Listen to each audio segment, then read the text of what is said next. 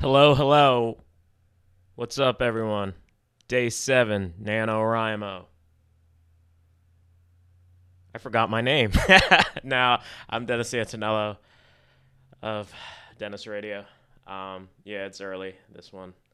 I'm not awake, but I'm here for you guys.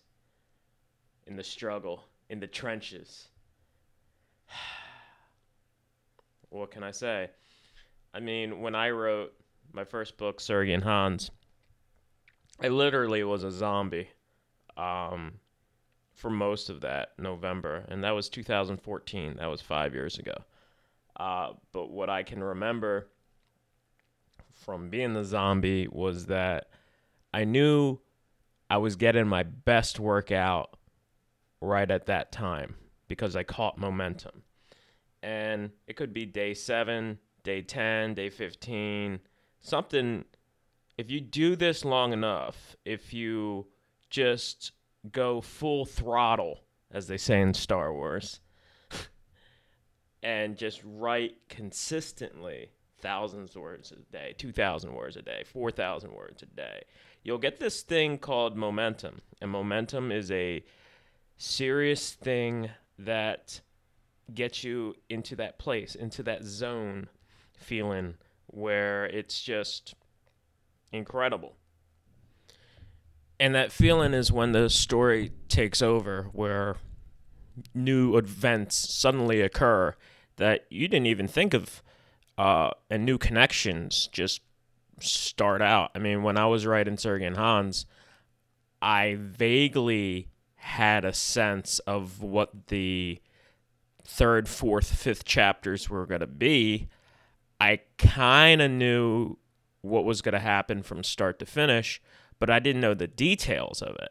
It was with the zombie-like just dedication to staring at the screen and typing away that the story then unfolded for me.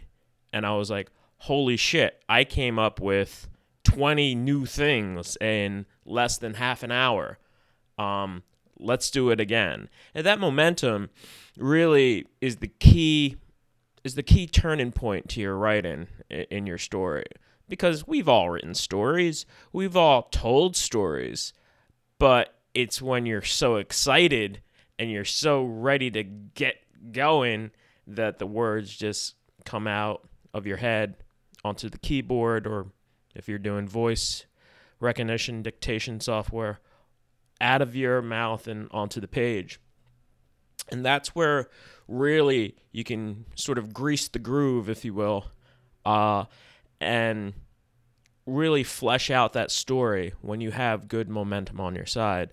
Now, how to get momentum, it's a hard thing. It is, it's consistency. It's just doing it over and over again, kind of like exercising in, in a way. If you do it over and over again, you're going to build a muscle, and that muscle is almost subconscious. You're not aware of the constant repetition. The same applies in, in music, too. If you're going to play the violin, you got to practice two, two hours a day, an hour a day, whatever you can spare. But it's that day one, day two, day three, day four, day five, day six, day seven. All that momentum in a row will greatly improve your chances of actually writing the novel you want to write. So I'm just here to support your momentum because I'm a fellow writer and I always wished other writers would do this. So I'm just taking the baton from an invisible force, if you will, the invisible hand of economics. I am, uh, I'm just sharing what I know uh, because I know you guys need it and it helps me help myself as a fellow writer. So good luck, you guys. Day seven, National Novel Writing Month. I tip my hat to you guys. Good luck.